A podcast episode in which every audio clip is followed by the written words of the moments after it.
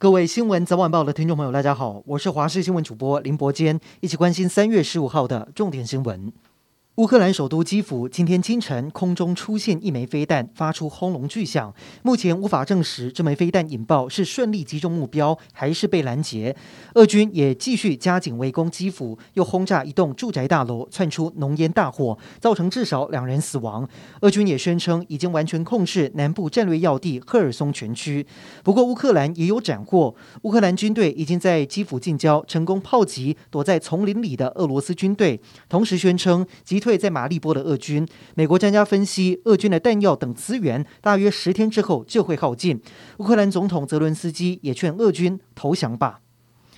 家乐福量贩店位在杨梅物流仓储，在十四号发生大火，但是造成的空屋还在持续影响。距离仓储只有短短五百公尺远的人美国中，今天下午以及明天都停课一天，采取线上教学，让师生不用边忍受恶臭边上课。至于哪时候可以恢复到学校正常上课，校方表示会依空屋被处理的状况来随机调整。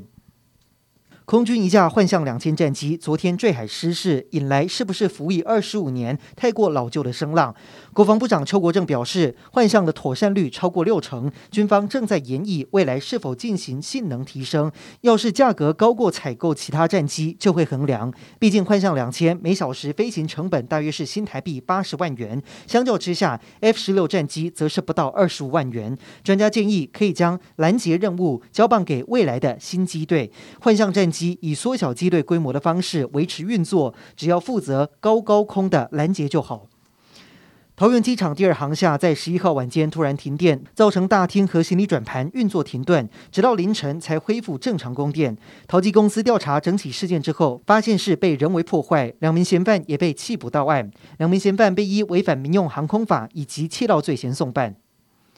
今天国内新增三十九例的境外移入，好消息是本土个案相隔五天再次加零。指挥中心表示，国内仍然维持三条不明感染源传播链。而日前基隆确诊案二一四九七，在发病前七天曾去一家 KTV 唱歌，发病当天也去过火锅店用餐。地方政府已经紧急框列三十六人，目前结果都是阴性。随着本土疫情趋缓，外界希望五月全面开放国门，入境免隔离。对此，发言人庄人祥表示，很难预估边境开放的时程，强调必须要加强疫苗的覆盖率与配套措施，避免步入香港的后尘。至于双北、桃园以及高雄，还是维持禁止探病的部分，罗玉军解释，有特殊例外情形可以向医院申请。台股今天受到美股以及国际情势影响，开低走低，中场跌破万七，来到一万六千九百二十六点，盘面上一片绿云罩顶，权值股通通落难。台积电持续破底，大跌百分之二，市值蒸发逼近三千亿，包括股王细力、力旺等五档千金股更是一度同步跌停。分析师认为，在乌俄战争局势以及中国疫情还没有明朗以前，盘势恐怕还会继续震荡。